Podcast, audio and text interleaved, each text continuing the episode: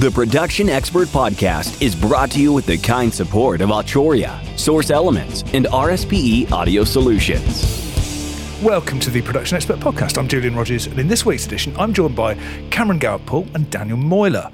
Uh, th- Cameron and uh, Daniel are both uh, vocal producers. This is what we're talking about. This is a relatively new kind of, I don't know, should we call it a job title, role, whatever. Uh, but um, this is in anticipation of the MPG Awards, uh, which coincidentally Cam's nominated for the new category of Vocal Producer of the Year.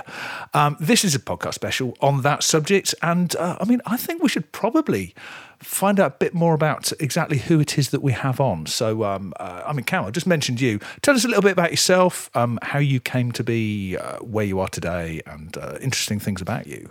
I tell you what, Dan and I have similar similar beginnings, right?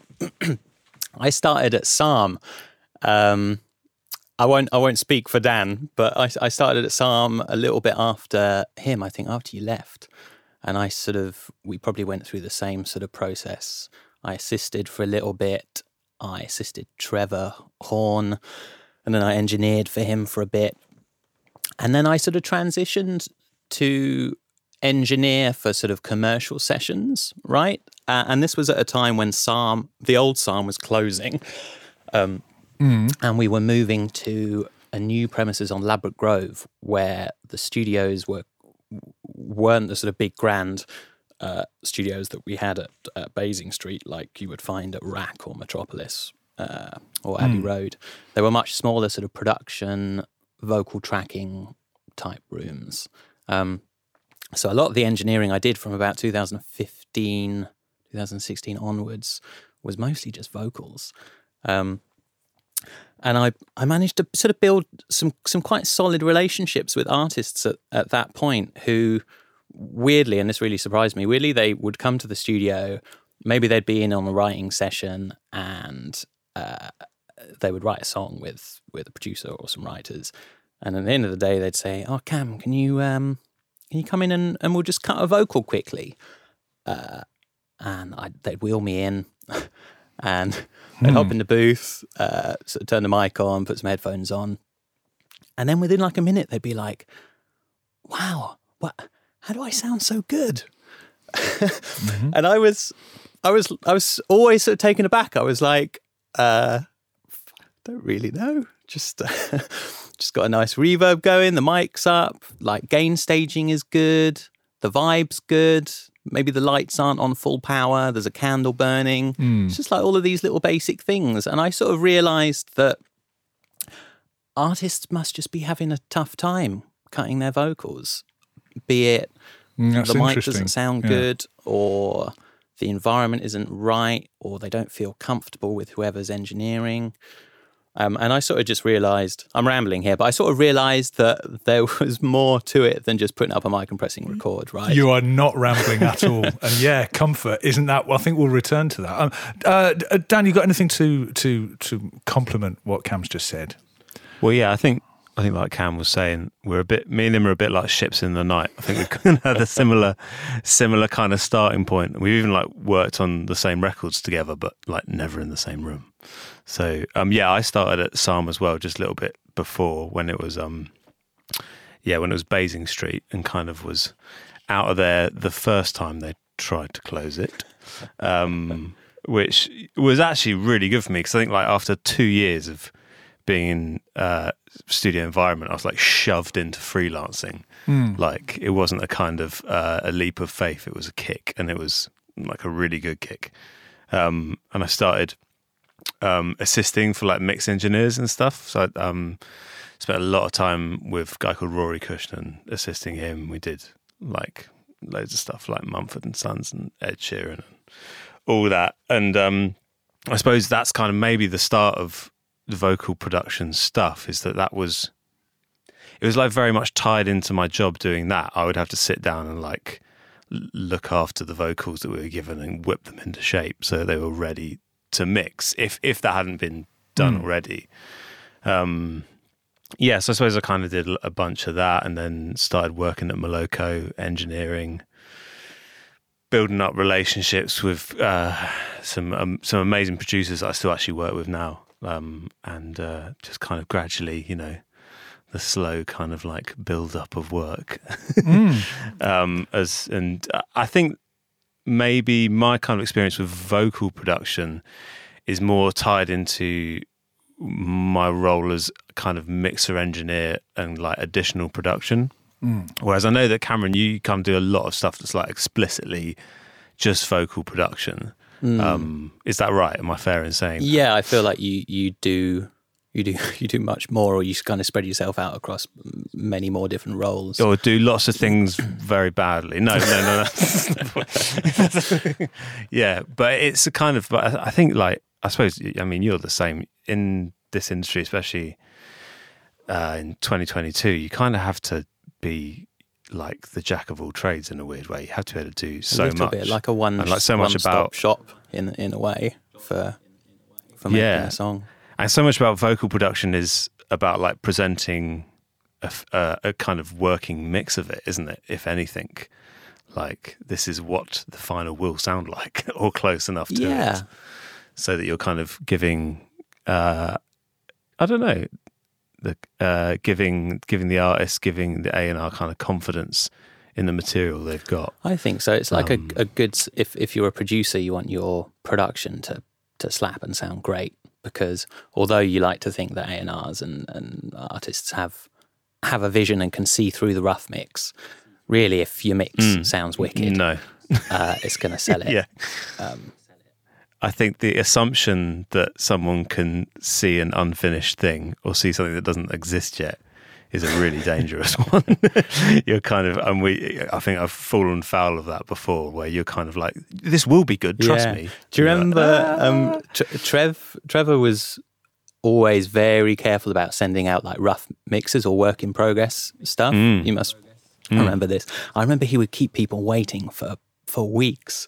They would be they would be calling up, and he'd be in the studio with us, right? And he'd take a phone call from the head of A and R somewhere, and then and you could hear they're asking to hear the song, and and Trevor's like, Yeah. "Oh yeah, I'm just um, yeah, we're just working on it today." um, and it, I, we'll send it off this evening. Uh, and then, of course, this evening comes, and actually, you don't end up sending it for another three weeks, um, just because he he yeah, it's, it's good though, because the second an MP3 is bouncing around, it's kind of being judged as well, isn't it? It's kind of like, Yeah, in a in a in a strange environment as well, where you know I don't know. Like I much prefer it when people come down to the studio. I'm just like, come down and listen. We'll listen that was his together. Thing, be wasn't it? Because once you're in the studio, then you can you can make apologies for certain things, or you can explain why something is the way it is. Yeah, or they can better understand it because you know whoever it is, if it's A and R or management or whatever, they'll they'll come down and they'll be listening with the artist and the producer, maybe even the writer and musicians, and they'll like they'll feel the energy of the track and they'll understand, and it, that can almost like fill in the blanks if it's not yet mixed and mastered and ready. They can be like, oh, I totally get what you're you're doing now rather than like a sterile environment at home where no one is you know it's just them on their own Fantastic. Um, I, I want to I want to pick up a point that you made uh, earlier. You were talking about being uh, a jack of all trades, and also talking about specialising in vocal production. I'm going right. We're we're going in two directions at the same time. I don't see anything wrong with that at all, actually. But it is a specialisation, isn't it? It's I mean what you were saying Totally. about um, about the environment and the artist feeling comfortable and liking what they're hearing. And of course, if the mix is rough and they're trying to put their finished vocal over something that isn't finished, then that's possibly slightly odd. But then again, you need the vocal. Do you see what I mean? It's kind of like these things don't happen one after the other; they happen at the same time, but not completely. It's it's it's a slightly confused picture.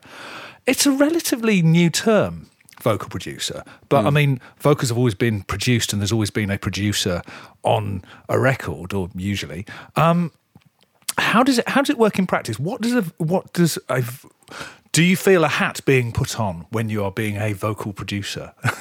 um, I should direct that at somebody. But uh, Cam, uh, you you you started the last one. What what what do you think? I mean, do you go, "Oh, I'm wearing my vocal producer hat now, and this is what I'm doing"? This is I like the way you said all of these things happen at, at once. I think that's true. Um, my yeah, my my sort of role as a vocal producer is usually to kind of collaborate a little bit with the artist in the studio and help them realize what sort of vision they have for the record or for the vocal on that record. Hmm. And part of that is making it a comfortable space so that they can they can relax and they can be their best. Part of it is maybe being a sounding board for ideas.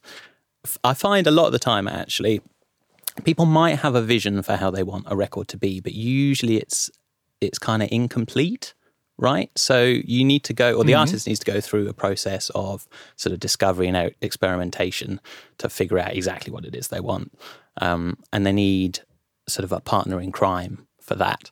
And they might not want. You sort of have to read the room a little bit. They might they might not want specific direction, but they might want a sounding board, or they might want some feedback. Um, or they might want sp- specific things like harmonies or vocal arrangements or an approach to singing something or um, you spoke about sort of getting a, mi- a good mix of the vocals together at the same time that's another another hat another thing that that you wear as a vocal producer Also, uh, uh, Dan, anything to anything to add to that? I mean, uh, how how do you how do you approach this? And uh, is it all the same thing mixed up, and it's just someone's decided to to stick a badge on you when you're doing a particular bit of what you see as one job? I mean, how does it work? I think it's. ki- I think w- certainly my experience of it as well. I mean, that's totally bang on, Cam. But is, but it's it's also kind of like the finishing of the record because, like in this, uh, you know, in current pop music, a lot of production is is a can be a bit of an assembly line in a in a I think in a positive way. There can be like several different producers involved. A track can get kicked around different stages. Um, the demo is never really. I personally find the demo is never really the demo anymore. It's kind of just like the first iteration of the song, um, and then it can go along this assembly line, um, and then you kind of get to the vocals, which are often the most important part. And it's like, how do we get the best out of this? How do we make this the best bit, this section the best bit? And so, I suppose, yeah, to speak to how the role has come about, it's probably because there are so many individual producers often involved in one single track, and maybe it's not their expertise is just not with the vocals. Maybe they're just amazing at the instrumentation, or maybe they're amazing writers, or whatever. So an A and R can be going, or a manager can be going. We just need to get someone that's really good at doing this. Um, to kind of like tie a bow on on this production. I think that's a great way of looking at Um, it. It's there, I feel like it happens it's- in sort of two ways. Like you say, there's a sort of linearity to it, where I find that I'm brought in sometimes. Uh, like the, the record has evolved, productions have evolved, and then it reaches a point where uh, the label are like, right, let's send it off to mix. Um, but now it's it's like, right, let's send it to Cam and see if he can improve on it, and then we'll send it to mix, which is which is fine. It's quite cool to to uh, be a part of that sort of process. But like you say, it's quite um, linear. I think I used that word, but I'm, I'm paraphrasing what, what you were saying. No, Whereas sometimes the I've much more fulfilling you. processes are where you're involved in a much sort of more holistic, creative discussion Yeah. with multiple hundred producers and writers and stuff.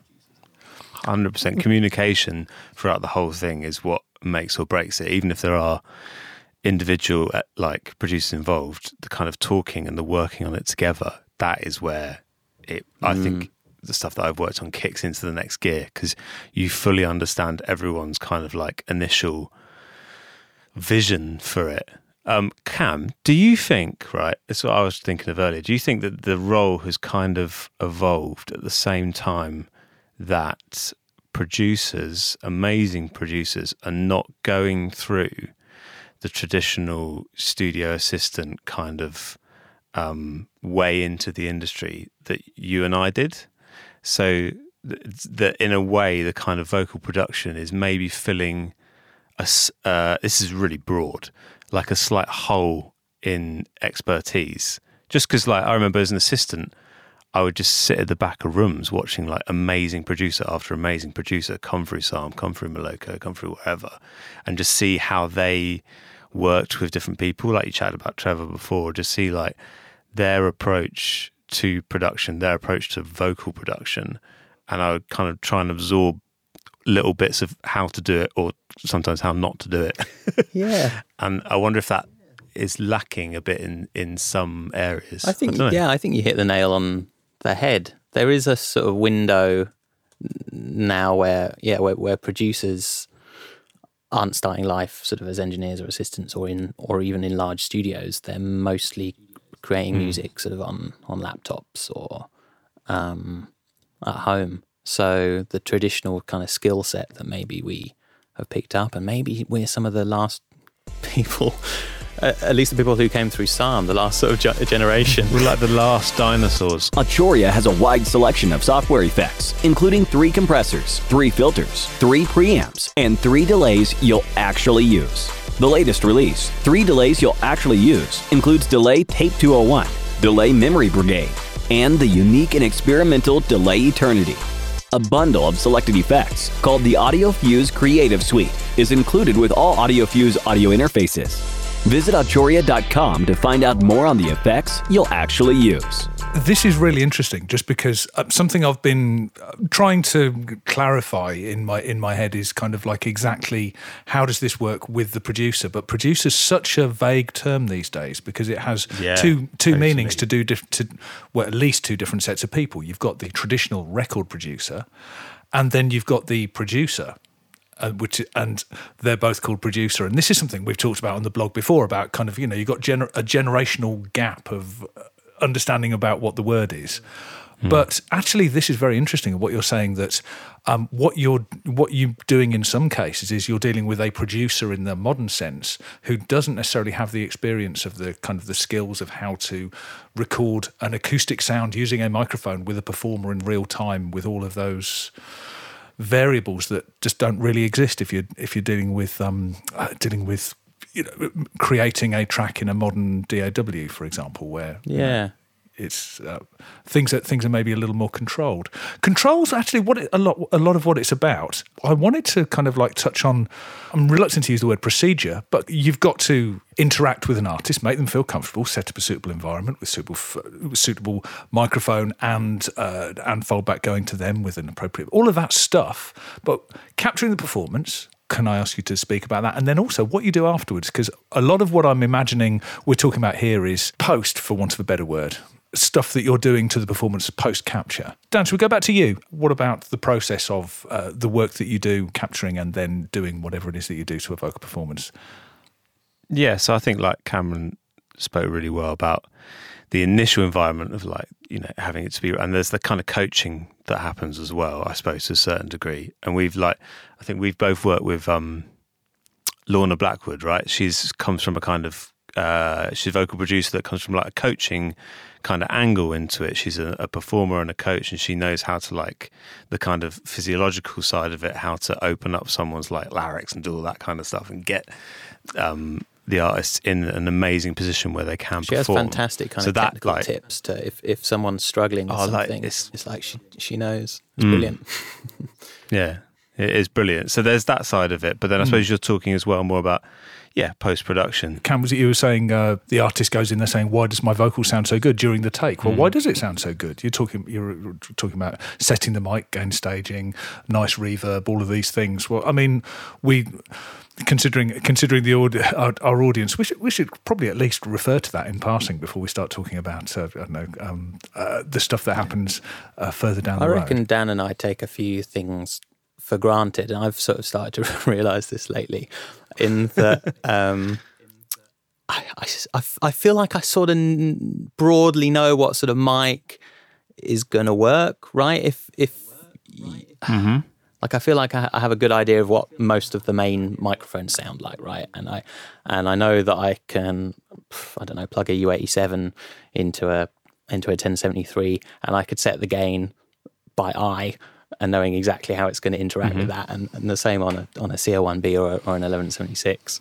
Um, and I'm actually I'm going off piste here a little bit, but that's something that I think is is quite important because for for me I'm hopping around different studios every day, and what I'm looking for is to sort of hit the ground running and eliminate as many sort of variables as possible. So mostly, So you Yeah. commit to disk. You you you you'd use some some hardware beyond a microphone and a yeah, a compressor usually, probably not very much EQ, but but just being able to look at a, a, piece of gear that I use every day and use the same one, not specifically because I love the sound of it, but more because I I know exactly how different mics are going to interact with work. the settings on it.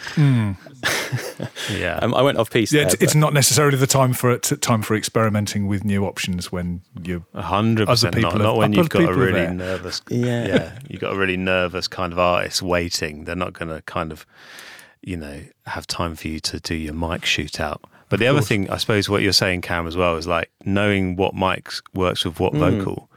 Like my favorite mics ever is is the you know the 47, the Val 47. It sounds amazing on most vocals, but I've just finished a record with an artist that it totally didn't work with. It was just not the one.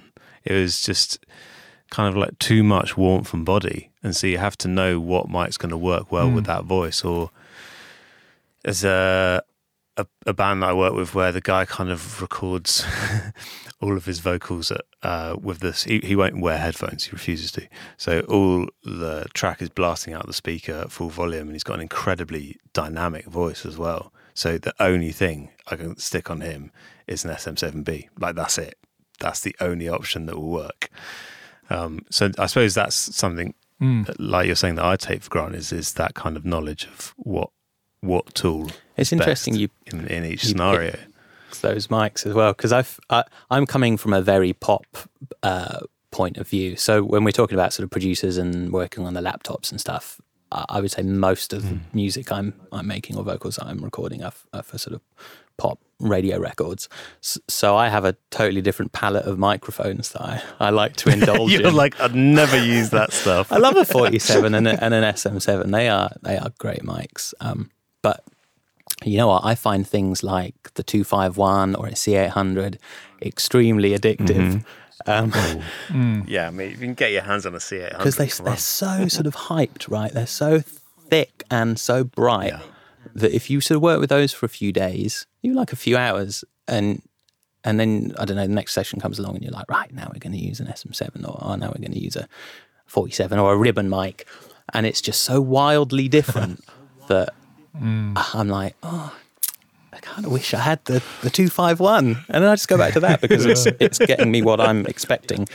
Um, but So th- there is a certain convergence that happens, and it's because of time pressure and the situation that that professionals use these things in of kind of like experimentation isn't necessarily appropriate. Or, and I mean, there's a lovely quote that I, I forget who it was, but it's uh, but um, someone saying that. Uh, uh, the U87 is everybody's second favourite mic, and that's not damning on the on the 87 at all. It's like I totally get what you're saying. Of like, kind of like, if this doesn't work, that, that go with that. It'll be great. it's It'll be quite you a know, flexible and I- I- yeah. option. Yeah. Hmm. we're going to have to mention software at least, just because it's pretty unusual for a vocal to pass straight through as recorded all the way to release. When you're doing what you do, there's so much control available with with software, whichever software it is that you're using. But we're talking, yeah, tuning and timing correction and uh, just everything you can do in a DAW.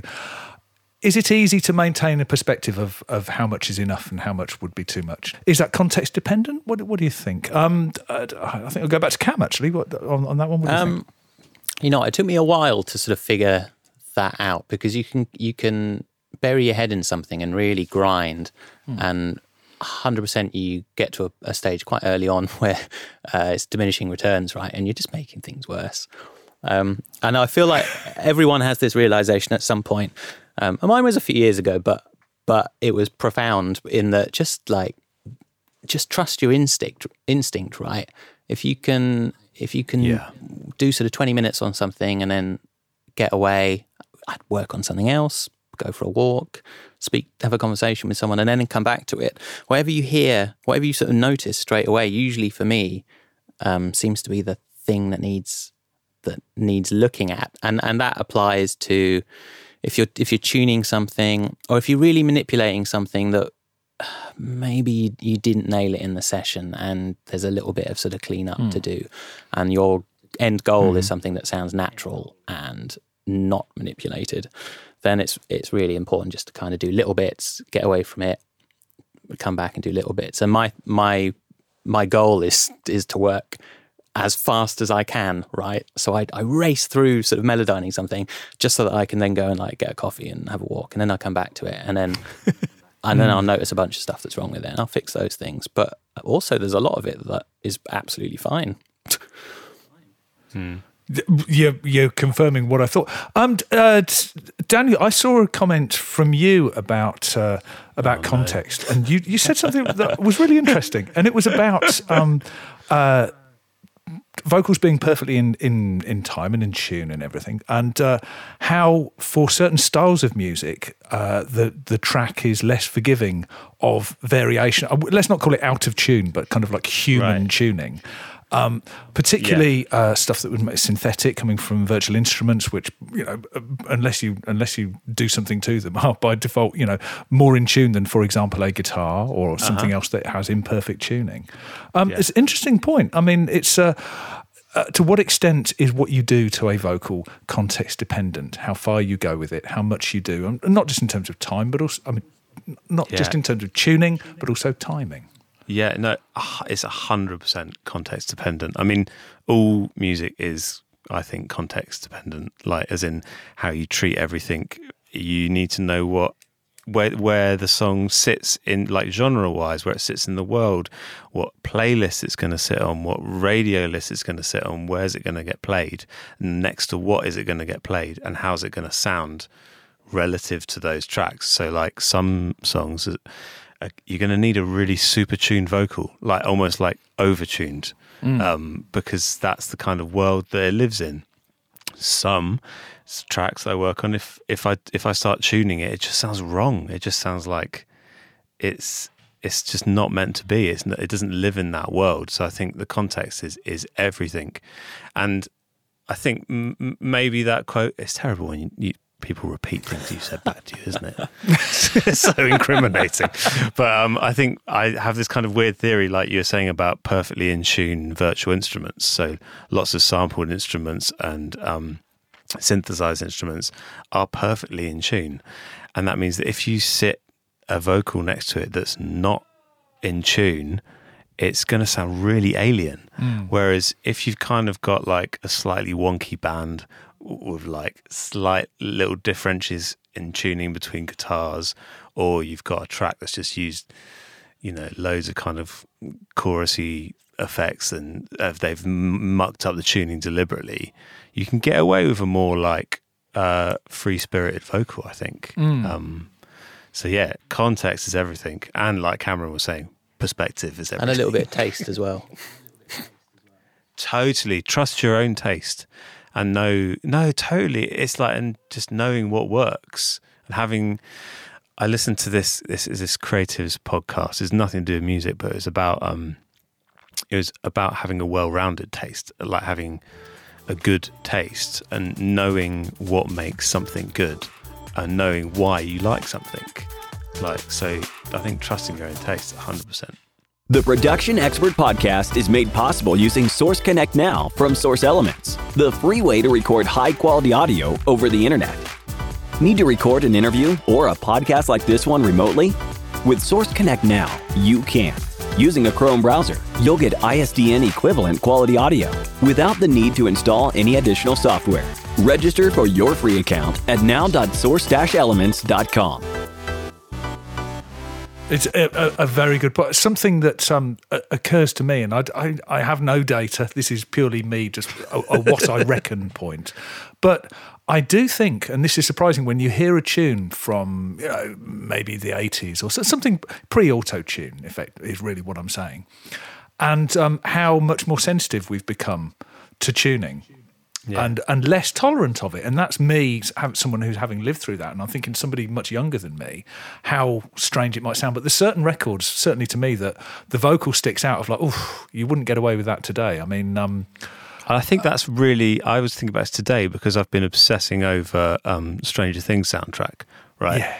And I think with the 80s, it's particularly prevalent because because it sounds quite modern. This is the thing. It sounds quite modern, and you've got the dawn of kind of like perfect instruments, haven't you? Yeah. Really, where all the instrumentation is is really, really in tune, and computers are kind of being used to their full potential in music.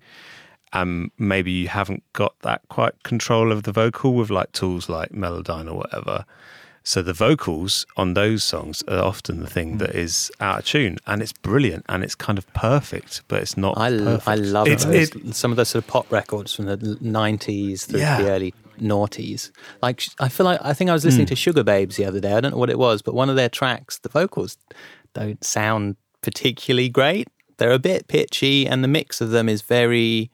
Uh, it just sounds like that. There's no, no sort of EQ or like very delicate compression on them. Um, and I, ki- Right. kind of like it. It's refreshing to hear, but it wouldn't stand up in a playlist along everything else that's that's on the radio at the moment. Uh, what about you referred to the demo and how the demo isn't it often isn't the demo. It's it's just kind of like a, a first draft and it's it's a, it's a candidate, shall we Yeah. say? Um, they must take a bit of work if you want to encourage a demo into kind of like a r- release shape. If you see what I mean. Uh, D- D- Dan, um, tell me, uh, you must have experienced this. oh yeah. So, yeah, w- notable points, please. Go on. You Kind of sighed when you said that. You were like, um, oh, oh yeah. Yeah. Oh yeah. can- oh we no, that, that was with a smile. of It. was definitely with a smile. I think there's, uh, yeah, there's there's one track I was thinking about that. Basically, I was involved in this project uh, kind of from writing to finish, and the vocal was cut. The finished vocal that is going that has been released was cut the day they finished writing the song, and it is a, it is a killer vocal, absolutely killer. But then since since that that amazing vocal was was performed and um, so many things changed with the song, like including the tempo. So yeah, exactly. So you've got the situation where there's no point trying to replace this vocal because it is the best it can be. The performance was just magic. So you've got to make it work with a ever so slightly different tempo, um, without it sounding kind of like warped and like you know like a piece of elastic band. Um, but you get I, get I get loads of stuff like that. Or the other classic one is you cut this amazing vocal in a big old posh studio, and then the singer's just like, yeah, but that one line of that second verse from the demo, can we just put that in there? Uh, and then you're and you kind of like yeah and sometimes you really can't argue with it because for whatever reason like they were just in the right headspace to get that emotion across in the vocal then and they weren't in the in the final recording stage so you're kind of like now now i'm matching vocals now i'm kind of like making these two completely wildly Do you different have any, things any special sound tips like and they're one. tricks for doing that? oh just It's extremely laborious, I, I find.